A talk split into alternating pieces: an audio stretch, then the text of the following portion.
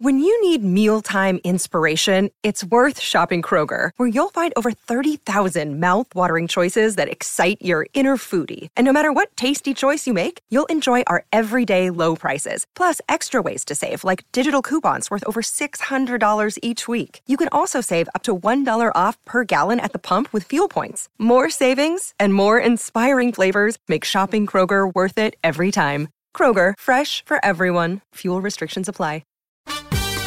This is the Get Booked podcast, a weekly show for personalized reading recommendations. This is episode one hundred seven, and we are recording on November twenty-first. I'm Jen Worthington, and I'm here with Amanda Nelson, and we are coming to you from Book Riot. Hey. Hello. How's it going? Turkey.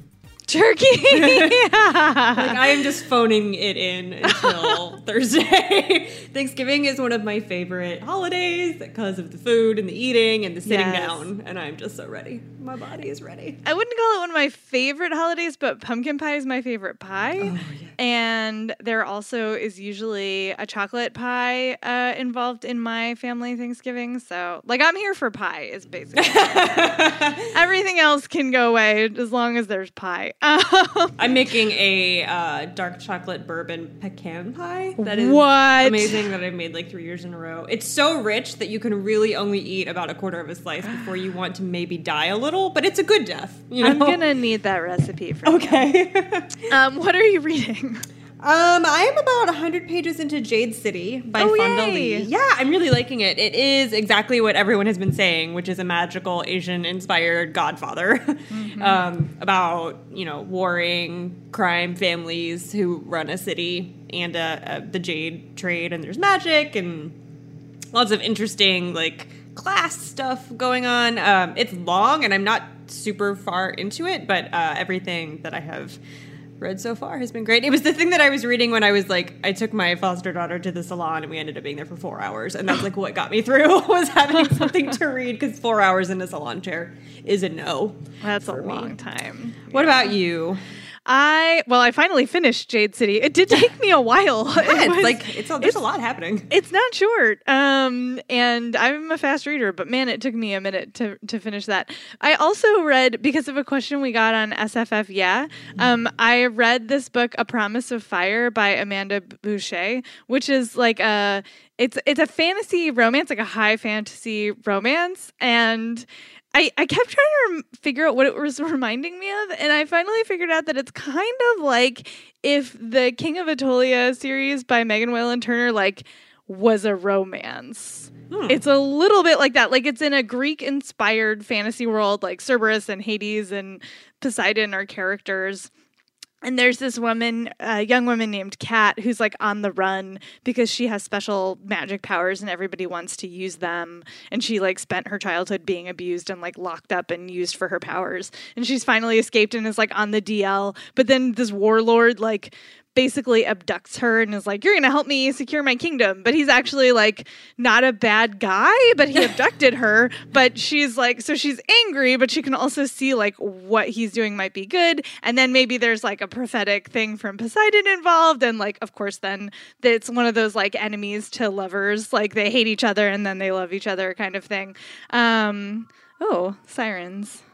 Um, So anyway, yeah, so it's it's the first in a series, and it ended on a real cliffhanger. I was not expecting it to end on that cliffhangery of a of a spot, but um, it was fun. It was I, the Cat's like speaks very modernly for a book that's like set in like hmm. medieval Greece. So that took a little getting used to, but otherwise I enjoyed it. So anyway, if you're in the mood for like Greek gods plus romance stuff, this is. You should add it to your list. Um, okay, so let's see. How does the show work? The show works because you send us questions and we answer them. You can send us questions about anything from what should your book group read next to what should you get for your best friend for the holidays to uh, this book left a hole in your heart and you need to know what else is out there like it. Um, we are happy to take them. You can send them to get booked at book riot dot com. You can put them in the form that's at the bottom of the show notes on the site. If you have a time-sensitive question and you need the answer by a specific date, please put that either in the subject line of the email or in the first line of the form um, so that we can try to get to it on time. If we think we're not going to get to it, or if it's a question we've been asked a bunch of times already, we might email you a response. So keep an eye out for that. And yes, okay, so I'm going to read our first question and then tell you about our first sponsor, and away we will go. So the first question comes from another Jen, hi other Jen, uh, who says, I'm going on a road trip with my twenty-two-year-old daughter from North Carolina back home to Texas in late November, looking for an audiobook recommendation to listen to on the drive, something possibly set in the South with a mystery or supernatural bent. We like smart characters and a plot that is twisty. Uh, okay, so before we give you those recommendations, Recommendations, I want to tell you about Libby, who is uh, one of our sponsors for today. And Libby is an app for your device, um, iPhone, Android, whatever, tablet, whatever. Um, and you can access your library's ebooks and audiobooks with like one tap. So all you have to do is put the de- the app on your phone, and then you set up with your library card, and you can instantly get like any number of ebooks and audiobooks. I could not do this show without the yeah. app. Like, I really could not. Every week I'm like, all right, Libby, like, let's find me some some ebooks that I can borrow. Um, you can also place holds if the thing isn't available immediately, and it'll like put you in the queue and everything. Basically, it's your connection to the library, but digital. So you should definitely check that out. You can go to meet dot libby dot com app dot com for more information. And yeah, thank you so much for sponsoring the show. Okay, Amanda, what do you have for Southern mystery slash supernatural slash smart slash twisty? um, I went with Crooked Letter, Crooked Letter by Tom Franklin, which takes place in, is a murder mystery that takes place in Mississippi, as you could probably guess from the title. Um, and this starts off in the seventies, and it's about two friends named Larry and Silas who are like boyhood, you know, buddies. They grow up near each other. Larry is um, white and is the son of white parents, like lower middle class white parents growing up in kind of the backwoods of Mississippi. And Silas lives kind of down the street and is the son of a poor single black mother. And they grow up together um, through, you know, young childhood up into high school. And then in high school, Larry takes a girl on a, dra- a date to a drive-in, and then she disappears that night. So she's never found, a body's never found, nothing like that. And Larry maintains that he did not have anything to do with her disappearance, but he, the town suspects him as having hurt this girl, um, and the incident kind of really destroys the town. And so Silas runs, their friendship is over, Silas leaves town, runs off. Um, Larry stays, and like then you jump forward twenty years, and he's still in that town, still living in the same house. His parents are dead. He's a mechanic, um, and nev- like is just sort of ostracized. It's very. Um, it reminded me a lot, or rather, what's that? What's that Netflix series, the, the Making of a Murderer? Like how that town sort of ostracized mm. that guy. It's that kind of thing because they suspect him of something that's never like legally proven. Um, so he's just sort of existing. And then Silas comes back to town for his own reasons. He returns as a constable. They don't ever really cross paths. Like they're they're not like rekindling their friendship here. Uh, but then another girl turns up, dis- or another girl disappears, and of course all eyes point to Larry. And Silas has to kind of dig into their past to figure out what actually happened the first time around. So it's very mis- it's very mysterious, obviously, because there are two disappearances here that you're trying to solve. Um, but there's all there's so much happening in this book about like small town life and racial um, issues and like class struggles and all this kind of stuff. Like everything that you could think of that a book could like wrangle with that takes place in the middle of nowhere in Mississippi. This book is wrangling with it, um, and it's such a page turner. Like you just. What? Because you, you like you like Larry, but also maybe he's a murderer. Like you don't know. It's one of those things where like he seems like maybe he's he's not, but you're never really led to believe one way or the other until you find out what actually happened. So that's Crooked Letter, Crooked Letter by Tom Franklin. I picked The Cutting Season by Attica Locke for you. Um, it is also a murder mystery. We love uh, some murder mysteries up in this joint. Um, and it takes place on uh, the grounds of a, planta- a historic plantation house in Louisiana. Um, the manager, Karen, is black, um, and she has managed the place for like four years. And every morning, like she kind of walks around and makes sure everything's set up. And they, it's like, you know, they do like weddings and tours and stuff and like reenactments. It's a very weird. This is a real thing that happens, but I find it super awkward. Um, anyway, she so she's she's doing her rounds, and um, she, they find a dead body. And it, it, it is actually a migrant worker, um, a young woman who is a migrant worker, because in the grounds next to the plantation, they're doing like some construction, and there's a ton of, or like, I can't remember if it's construction or farming. It's been a minute since I read. Anyway, there's a ton of migrant workers um, next, uh, in like the grounds next door, and it's one of them. And so immediately, all of the employees of the plantation house come under suspicion. Um, the way the body is like revealed and placed, and the trail of clues leads them to believe that it happened by somebody who knew the grounds well. And in the meantime, Karen's young daughter sort of gets herself in the middle of this whole thing. And Karen, in the meantime, is trying to work out, like, her own life. Like, this is not where she saw herself, like, being a single mom running a plantation house. Like, this is not what she was planning on. So you kind of are learning, like, how she got there, like, what has brought her to this spot in her life, like, what does she think she wants? Um, and then on top of it, there is a body and an investigation, and, like, things are not going well. um, that you said you wanted smart and twisty, and that's very much the feeling I got from this. Um, Karen is like a little mm, like gruff, like she's not super warm, but I really found her an interesting character to follow. And um, and and the plot is very twisty. You're just constantly like, wait, what? Like, now we're going this way. Okay, now we're going this way. Okay, what?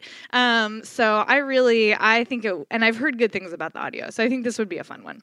So that's The Cutting Season by Attica Locke, who also was on our recommended podcast. You should go listen to her. She was mm-hmm. great. So good. True, true. Okay, question two is from Catherine, who says, I'm a librarian at a small library outside Philadelphia with a huge book club and a bag collection. It comes with books, audiobooks, discussion materials, the whole works.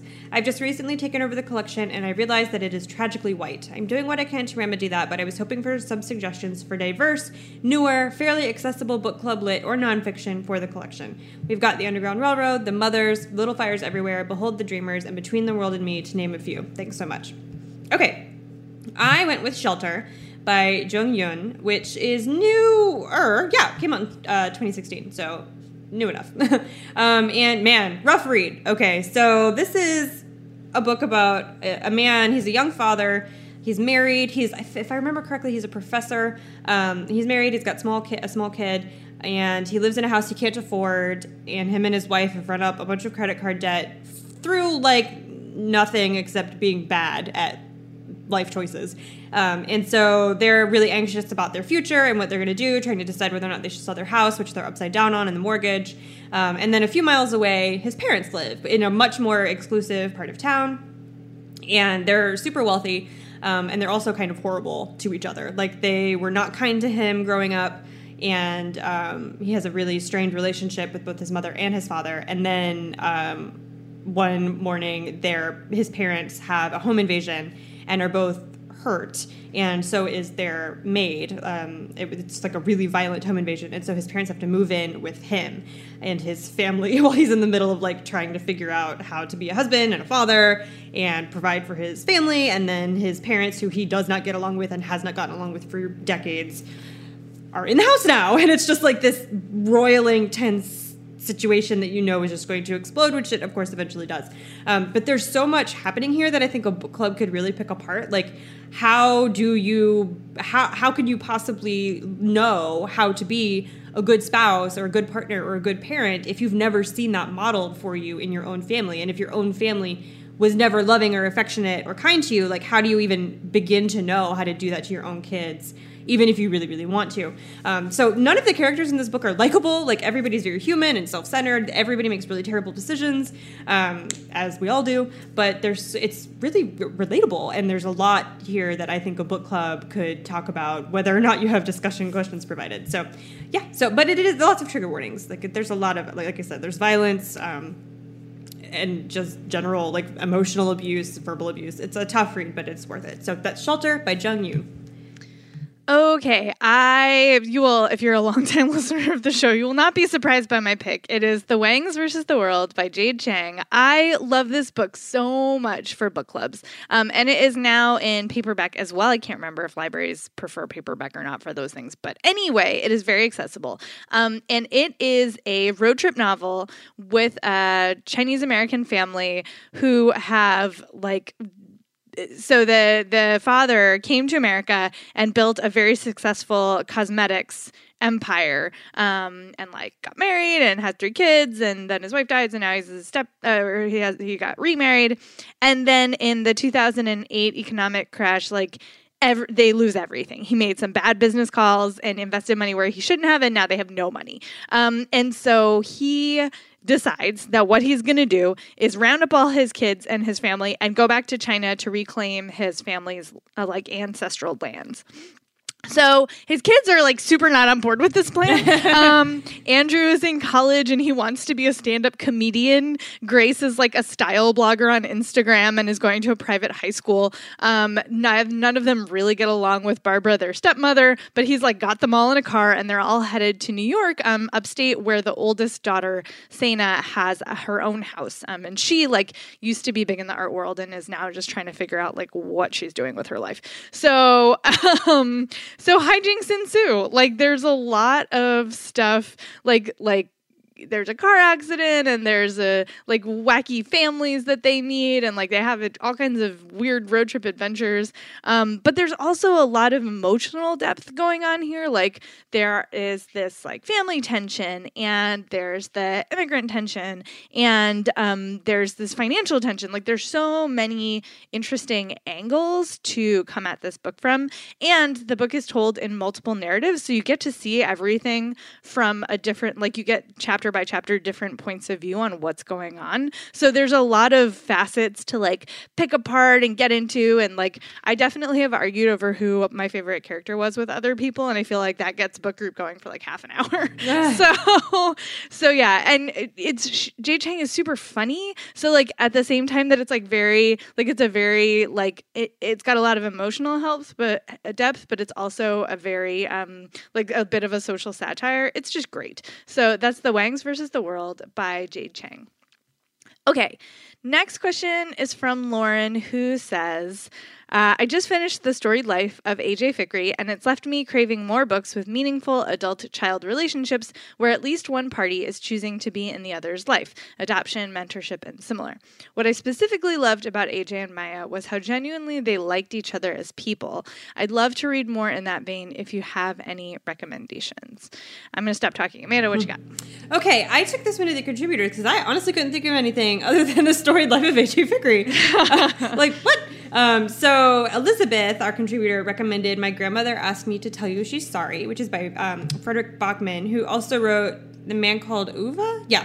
Um, so if you have heard of that, if you've heard that name before, that's probably from whence it cometh. Um, but this is the book about a book about a, a seven-year-old girl named Elsa who is best friends with her grandmother. And her grandmother is very eccentric and odd and is seventy-seven and likes to do things like shoot paintball guns at missionaries who come to her door, and they're like best buddies. Um, and then um, her grandmother dies and leaves behind a collection of letters that she's written to people that she wronged over her life, and Elsa goes on this like great adventure to deliver them and to like read her grandmother's letters. Um, and so she gets uh, like a, a lot of interactions with, you know, strayed dogs in apartment buildings that are full of drunks for reasons. And it's like, you know, like what? And she learns through this series of adventures, learns a lot about, you know, what kind of person her grandmother actually was, um, and about the process of growing up and becoming an adult. So it sounds very nice and heartwarming. I haven't read anything by Fredrik Backman, despite how like famous A Man Called Uwe was. And now it's going to be a movie, right? With Tom, mm-hmm. Tom Hanks. Um, I mean, it already is a movie, but now they're remaking it for Americans because we apparently require that. I don't, I don't understand. Whatever. Um, anyway, so yeah, it sounds very nice and heartwarming and very adult-child um, mentor-y relationship, even though the, the adult passes away near the very beginning of the book. So that's My Grandmother Asked Me to Tell You She's Sorry by Fredrik Backman. All right, I picked a book called Ginny Moon by Benjamin Ledwig that came out earlier this year that I really loved. Um, I normally would skip over books like this. It is narrated by an autistic teenager, and that can be really hard to do well. But I thought that um, it was, in fact, done well in this case. And um, so, like, just for context, I have a little bit of experience working with autistic kids. And then the author based this on his own experience as a foster parent of an autistic child. So there's there's some receipts for you. Um, so the so main character, as you might guess by the title, is named Ginny. She is fourteen. She is autistic, and she has been in foster care for a really long time. Um, this is her fourth, quote unquote, forever family. It's like so heartbreaking. She's like, well, they tell me to call them forever families, even though they're not forever. Um, but so she's she's placed with her fourth family, and um, it seems like this one is actually going to stick. And she has a really beautiful relationship with the husband. Um, in particular, that's what reminded me um, when you asked this question. Uh, like he really seems to like. get her, and they really kind of delight in each other's presence in a beautiful way. Um, and the wife is like uh, super on board also, and then she gets pregnant, and everything changes a little bit because Ginny's response to the baby is that she wants to be very involved, but because they still are learning about each other, it makes the mom uncomfortable. Um, and the reason that Ginny wants to be so involved is related to both why she's in foster care in the first place and this big secret that she has, that she has been completely unable to communicate to anybody in her life effectively. Um, so a lot of the book is her, is you like trying to figure out like, what is this thing that's driving her? And then her, because it's told from her perspective, her struggling to figure out how to communicate that drive to the people around her in a way that will make sense to them, because they're just, it's just not happening. Um, there's some tough stuff in here. The Ginny is a victim of abuse. Um, so there is that, uh, and you see some of that on the page. Um, but it, I thought it was just really gripping. The emotional weight was there. Um, and the story unfolds in a really satisfying way. And I, I, everybody is complex. Like nobody is a cookie cutter. And I really appreciated like all of that. So I think this might give you some of those same feelings. So that's Ginny Moon by Benjamin Ludwig. Okay, question four is from Olivia, who says, I'm currently reading Doomsday Book by Connie Willis, and it has made me realize how much I love books about the Middle Ages or medieval times. I've also read The Inquisitor's Tale and A Connecticut Yankee in King Arthur's Court. What other recommendations do you have that take place in that time or are similar to those books? Okay, I went with A Bed of Spices by Barbara Samuel, which is a historical romance that takes place uh, during the fourteenth century, and Um, but unlike a lot of books that takes place during that time period, it's not in England, it's in Germany. So the main characters are uh, Frederica, who is the daughter of a nobleman in Germany during this time period. And she has, you know, a lot of rich people problems during this time. Um, stuff like, you know, she, she's about to be married off to like a man she doesn't love, but who her her twin sister does love, which makes things very awkward, you know, around the castle, as it does. Um, she really does not, is like not into marrying this guy. And so she spends a lot of her time outside the castle in the herbalist cottage, who she's befriended, um, just like getting away from these people who are driving her nuts. The hero is uh, named Solomon. He is the son of a merchant, and he really wants to become a physician. So they run into each other at the herbalist cottage because he comes there to study. They meet, they fall in love.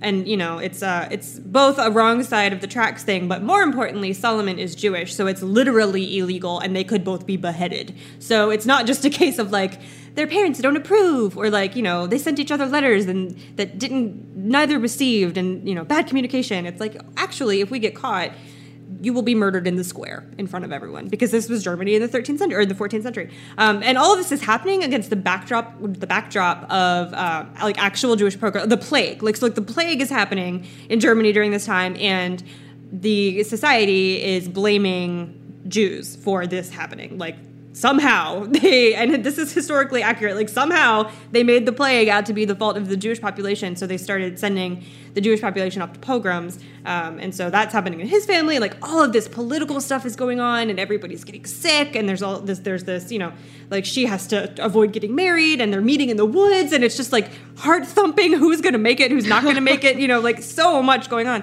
um, and their but their love for each other is also like.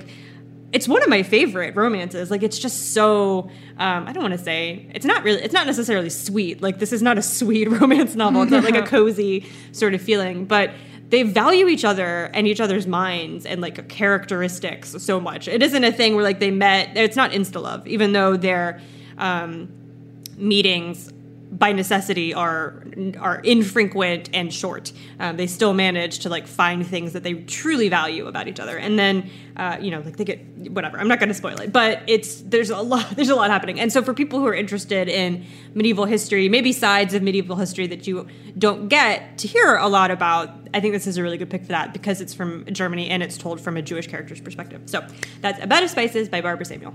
But the, we have an accidental theme. Um, I, I didn't realize that I had not heard of your book before. I also have a book that's kind of about Jewish populations in medieval times. All right. um, it's called Mistress of the Art of Death. It's the first in a series by Ariana Franklin.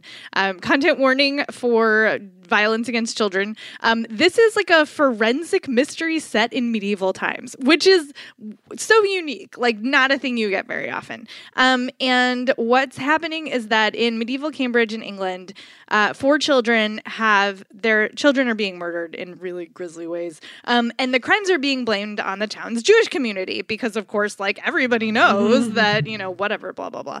Um, awful, like old superstitions. So, so the, the, the Jewish population have been taken into the like castle fortress of Cambridge and are being protected by the crown because Henry the Second is like very reliant on the taxes that he gets from Jewish merchants. So they, they're like, well, somebody needs to like find out what is actually happening. So he calls on like his cousin, the King of Sicily, who has like experts, medical experts, and sends for a quote unquote master of the art of death, which is kind of like the medieval version of a forensic like scientist. And the person that they send is actually a woman, and she's traveling with Simon, who is sort of like a covert operative and also is Jewish, and then um, Mansour, who is a Moor, who is her sort of bodyguard. Um, and they are, so like, it sounds like the setup to like a joke, like a woman, like a black man and a Jewish person walk into like medieval England. Like you're like, okay, like these are all oppressed populations. Um,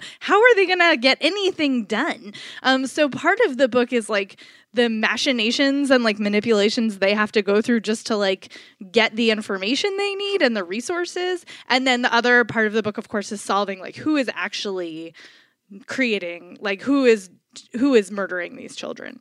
Um, and I read it like way back in the day, uh, like a long time ago. I think it came out, yeah, in two thousand seven, and I read it around then. But I, I reread a couple chapters to refresh my memory, and it was as, it was as intriguing as I remembered it to be. Um, and I think she does the representation of, of those uh, oppressed populations pretty well. So that is The Mistress of the Art of Death by Ariana Franklin. Okay, before we move on, we're going to talk about our second sponsor, which is us. I love it when it's us. Yay. um, so our, specifically, this is our bookstore giveaway. This is the last week that you can enter it. When this show comes out in two days, it'll be the twenty-third, so you'll have three more days. So our bookstore giveaway is we are giving away five hundred dollars to the bookstore of your choice to one person. And it ends on the twenty-sixth, which is Sunday. Um, so you still have a couple of days to enter. And it is open internationally. So no matter where you are, you will pick a bookstore. We will figure out the currency exchange if you win. Um, and we will send you some dollar bills to spend on uh, whatever books you want. And if you do win, please send us pictures of whatever it is that you buy, because I really want to see a giant stack. And I can't enter because I designed it, the giveaway. And I'm staff. Staff contributors are not allowed to enter our giveaways, obviously. So please, Please go enter. So go to uh, book riot dot com slash bookstore giveaway and, yeah, enter to win five hundred dollars to the bookstore of your choice. Mm-hmm. Okay, let's see. Our next question is from Emily, who says, I suffer from a chronic pain condition and would like to find books that have conditions similar to mine or other disabilities. Memoirs or fiction would be great. I've read both of Jenny Lawson's books and cried when I found out that she had arthritis because I do not get to read about people with similar experiences much. Know me before you, please. Uh, okay, so I picked for you a collection that I've had on my shelf for a while and have recently been delving into. It is called The Right Way to Be Crippled and Naked, uh, subtitled The Fiction of Disability. It's an anthology edited by Annabel Hayes, uh, Sheila Black, and Michael Northen, and they worked on a poetry collection called Beauty is a Verb, which was also all, um, like, it was uh, poetry by disabled writers. So this is, this is short works. Um, I think most of them are fiction, although some of them felt some of one the like the opening one felt very autobiographical, so it, it it was occasionally hard for me to tell if it was an essay or a short story. Um, but it is all like all of the contributors have a different relationship to disability, um, and it is really powerful. First of all, and also very. Like, this is not, these are not safe stories. These are not easy stories. Like, a lot of them I was, like, very, like, wow, this is, this is intense. um, like, there's one about um, sex addiction, and there's another one that has, like, a lot of drug use. And, um, But they're really, they are, they're really powerful. They're beautifully written. Um, I'm only about halfway through, so I haven't finished yet. Um, but, and there's a full range here. Like the opening uh, piece is um, by a quadriplegic writer. Um, and then there is uh, one with like Uh, facial disfiguration. Um, there's another one that's about bipolar, just like the characters have bipolar disorder. And and the stories aren't really, they're not all about the disability. Like some of them are, I'm a person who has this problem and also like this is a disability that I have. Or um, they're from a perspective of somebody like interacting with that person. So it, it it's not necessarily, the stories aren't necessarily just like about being disabled, which is obviously like, you want to see people doing things and living their lives um, in conjunction with that. So I feel like it's a really interesting anth- anthology, like stylistically. Um, there's a, a big range of uh, styles, which I really appreciate in an anthology. And yeah, I think you might find some new writers to love in here. So that's The Right Way to Be Crippled and Naked, uh, edited by Annabelle Hayes, Sheila Black, and Michael Northen. Oh, and Nisi Shawl, who we love, has a story in here also, for the record. Um, there's, there's a lot of great contributors in here. So okie dokie. I went with another romance because this is the thing I'm doing today. Um, I picked The Escape by Mary Balogh, which is the third book in the Survivor's Club series. But as is my wont, I did not read these books in order because I don't read romance series in order. I don't know why, um, but it's not necessary. So I will say that you do not have to have read the other books in the series in order to enjoy this one. However, the Survivor's Club is a series of books all about Um, I think it's six men and one woman um, who are injured or wounded in some way in the Napoleonic Wars. So every character has some kind of disability in this series. Um, I think one is blind. One of, one of the characters is P T S D. Um, and then in this one, The Escape, Benedict Harper is the hero, and he is injured during the war when a, a horse falls on his legs. And so he has lost most of the use of his legs. He could walk, but only with the assistance of two canes. He's in chronic, constant pain, and it shapes really everything about his life and about how he interacts with the other characters, including the heroine, Samantha. Um, so Samantha is a widow. Her husband has just died. She was married for seven years, and for six of those years, she was nursing her husband, um, who I think was also injured, was wounded during the wars, and he has died. He was not a kind man to her. So she's, you know, sad that he's dead because he was her husband, but is also kind of like, when can I get over this morning so that I can move on? Um, but her in-laws are very oppressive. She lives with her sister-in-law who doesn't let her really leave the house or interact with anyone. Um, her father-in-law threatens to have her basically like holed up in the house forever if she doesn't behave properly within the bounds of what they do, they think propriety is, which even during this, you know, Regency era is still way more oppressive than like what society expects. And so she discovers that she's inherited a plot of land and like a little cottage from a distant relative. And so she has decided that that's like her way out. She's going to go live in this house that she's inherited, figure out a way to make some money and like be free and be on her own. And uh, Ben, who is recovering, is her neighbor uh, in the house she lives in where her husband dies. And so they meet and become friends and then maybe a little bit more than friends. And then he decides he will escort her on her journey to this house so that nothing happens to her. Uh, and then in the time that they are, you know, on the road alone, gee, I wonder what's going to happen. I'm sure you could fill in the blanks here. But um, his disability really does, like, they're in a carriage for hours at a time, and that's really hard for him. Even the, the sex scenes, when they are consummating the relationship, there are, like, ways and positions he can't accomplish and, like, ways in which he has to move his body that influences even that portion of the book. So everything um, that he does or says, basically, in the book is, is somehow shaped by this uh, injury that he's dealing with um, and that he knows is permanent. Like, this is not a thing that, you know, her love is going to heal him. Like, that's not going to happen here. He's on these canes for the rest of his life. So um, the whole series is great, but this one is probably my favorite. So that's The Escape by Mary Balogh. Hey, before we go on to the next question, can I do a quick shout out? I just remembered. Um, there's this book called Pain Woman Takes Your Keys, essays. Uh, it's it's an essay collection um, by Sonia Huber. And I haven't read it yet, but I've been hearing great things. And it is specifically like literary and experimental essays about living with chronic pain. Um, so I like I did not remember early enough, um, but I remembered just now. And you might want to look that up and check it out. Okay, I'm done now.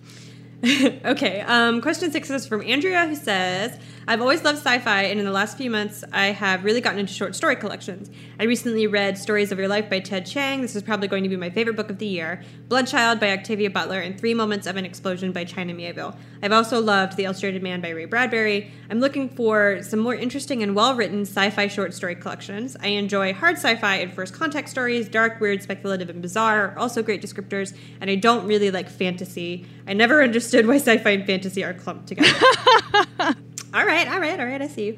Um, okay, I'll just keep going. I picked Overclocked by Cory Doctorow, which is a collection of short stories, all of which I think I'm going to let, I'm pretty sure you can read them all separately on his website, but you can also go buy them, you know, or get them from your library. Um, so if, if you're unfamiliar with Cory Doctorow, he writes a lot of science fiction about the like vagrancies of technology in our lives and envisioning what are the future of, you know, humanity, both humanity at large and our daily, uh, you know, day-to-day lives will look like if we continue down these paths that we've set for ourselves uh, with uh, technology and the internet and all this kind of thing. So almost, so all of the stories in this collection take that on in some way.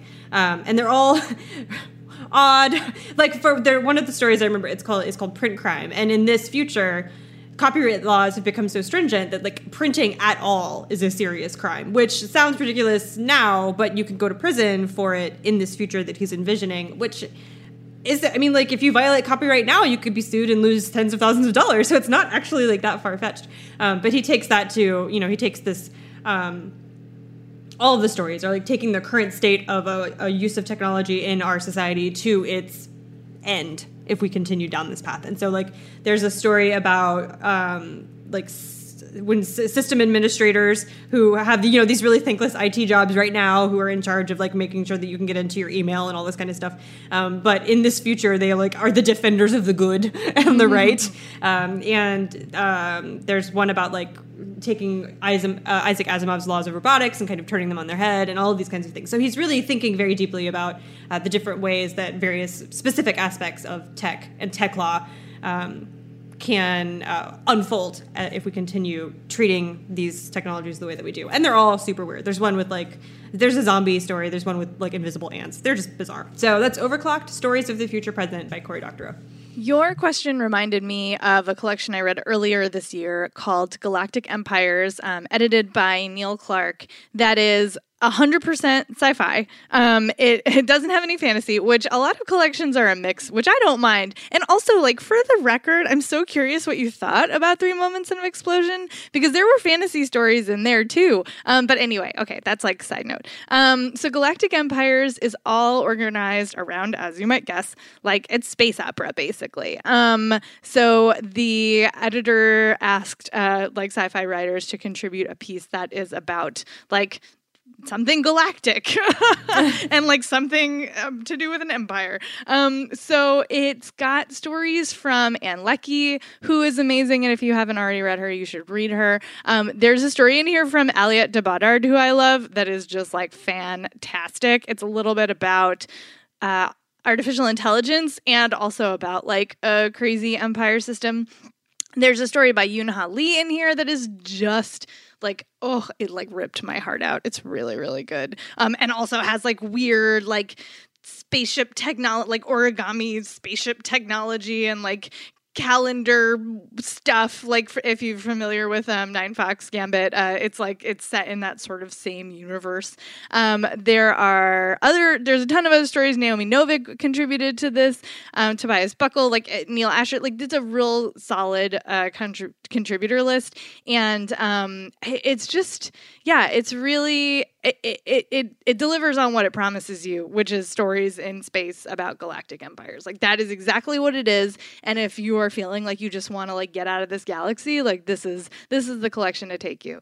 So that's Galactic Empires, uh, edited by Neil Clark. Last question is from Jennifer. There's so many of us out there. Uh, who says, I teach high school English and um, listen to the podcast on my way to work. I work with several young people who are hunters and want to read about hunting slash survival slash outdoorsy stuff. We have Paulson's Hatchet and the sequels and Psychology one oh one, uh, Duck Dynasty, which have been popular among this group. And one student is reading Where the Red Fern Grows. Another of these readers started American Sniper but never finished it, and they've all read Hunger Games. I'm ordering some John Krakauer, but I'm looking for more recommendations that might strike a chord with this group of readers. Fiction or nonfiction, especially things that are a little more grown up. Y A is awesome, but I worry they're not challenged by some of the middle grade texts we have available. Um, I'm just going to keep going. So I picked The Knife of Never Letting Go by Patrick Ness, which is the first in the Chaos Walking series. And they're, the movies are coming soon or are, are already maybe? I don't know. Anyway, they're getting made into movies. Um, and the reason I picked this one is because it reminded me of The Hunger Games, but it's definitely sort of like that. Like it's it's got a kid narrator, but there's some very like intense non-kid stuff going on. Um, so it takes place in a town called Prentice Town, which is on a planet that's not Earth. And everyone there can hear everybody else's thoughts just like all the time. Like everybody there is basically telepathic all the time. Super overwhelming, um, really intense. And uh, Todd, who's the main character, who's like a month away from the birthday that will, you know, make him a man um, in their society, um, and his dog, who also you can like hear the dog's thoughts. Like you can hear everything's thoughts. Like anything that has a brain, like you can hear its thoughts. Um, they find an area in the woods outside of town where there's like just silence. And they like it, like this concept is just so foreign to him. He's like, I don't understand like what is happening. Um, and it turns out that there is something, there's this terrible secret that like Todd didn't know about, um, but every, all of the grownups in the world know. And uh, so basically Todd and Manchi take off on like this journey into the rest of their world, um, and like having previously lived this very insulated, sort of oblivious life. And I don't want to say what the thing is because it's a real good reveal. Um, but I will say like there is like, so he spends a lot of time on the road. So there's that like aspect of the survival, and he doesn't have supplies and he's kind of on the run and hiding. So there's, um, he definitely has to like make do and figure out how he's going to live. And, um, and there are some big questions raised in this book about, you know, privacy and the way we interact with other humans. And it's, it's, it's, there's a lot going on. um, and there's three books in this series, and they're all pretty long. So if you are like having, you know, you you need them to like keep, some, keep give them something that'll keep them busy for a while. Um, I think this is definitely a good paid, uh, good uh, pick for it. They're like coming up on five hundred pages, um, and then plus the movie, so you can do that whole like go see the movie, talk about how it's different from the book thing, which is always fun. So that is The Knife of Never Letting Go, the first book in the Chaos Walking series by Patrick Ness. Okay, I uh, took this one also to the contributors, and because I couldn't think of anything, and I got I got stuck I think on Duck Dynasty and was like I, I don't know anything that's comparable to the Duck Dynasty. Um, but so our contributor Danica Ellis recommended The Land by Mildred Taylor, um, which is a historical fiction Y A novel about the son of a landowner uh, and a former slave. His name is Paul, and his he's got kind of an odd situation wherein his father, who is white and you know a slave owner, Um, has acknowledged him as his son and is raising him very openly, which, and this takes place in Georgia, so it's just very like, what? Um, but he's not treated equally. He's not allowed to eat dinner at the table with the family. He's not allowed to talk back to his brothers. Like his brothers who are, his brothers from his white father and his white wife are, um, like they can sort of treat him however they want to. He's not allowed to respond. Like there's a lot of obvious discrimination and um, and poor treatment that's happening here. Um, and he can't, like if he leaves his father's land, then, you know, he is treated as how a black person would be treated in post-Civil War Georgia, um, which is, of course, not well. And then within his own family, you know, even though he has been acknowledged by his father, he's he's treated mostly in a really horrible, like, degrading um, kind of fashion. And so he decides that what he's going to do is go off on his own and find his own bit of land that is going to be just as good as his father's and make it on his own and, you know, um, kind of prove to himself and his family and everyone else that he doesn't need uh, his white father or his, you know, support, that he doesn't, it's not worth it to stick around that house and be treated that way when he could go off and do his own thing. So, you know, this is obviously a book about dealing with much larger issues than, than, than you know, surviving with a bow and arrow, but it is a lot about that. Like he literally leaves his family and goes off into the wilderness and then has to survive and like find land and deal with horrible people that he encounters along the way and um and farm and survive and hunt and like do that whole thing in a rural setting before the Industrial Revolution. So that it's not like he can flip on a light switch. He like is in the middle of nowhere surviving, and he's got his friend with him, so he's not like alone. But um, it is very much about like, here's a hatchet and some matches. Good luck, you know. um, so I think that uh, the survival aspect and that kind of like back to the land, tilling, plowing, cutting down trees sort of thing will appeal to the sort of thing that your kids are looking for. So that's The Land by Mildred Taylor. And that's our show. Woohoo! Thank you so much for listening. Uh, please do leave us a rating and or review on Apple Podcasts. It helps other people to find the show, and we love to hear your feedback. Um, thank you so much to our sponsors today for helping make the show happen. You can find me on social media. I am on Tumblr these days. It's jen I R L dot tumblr dot com, and that's Jen with two N's. I'm mostly on Instagram, and it's I'm Amanda Nelson, and I apologize for how many pictures of my dogs.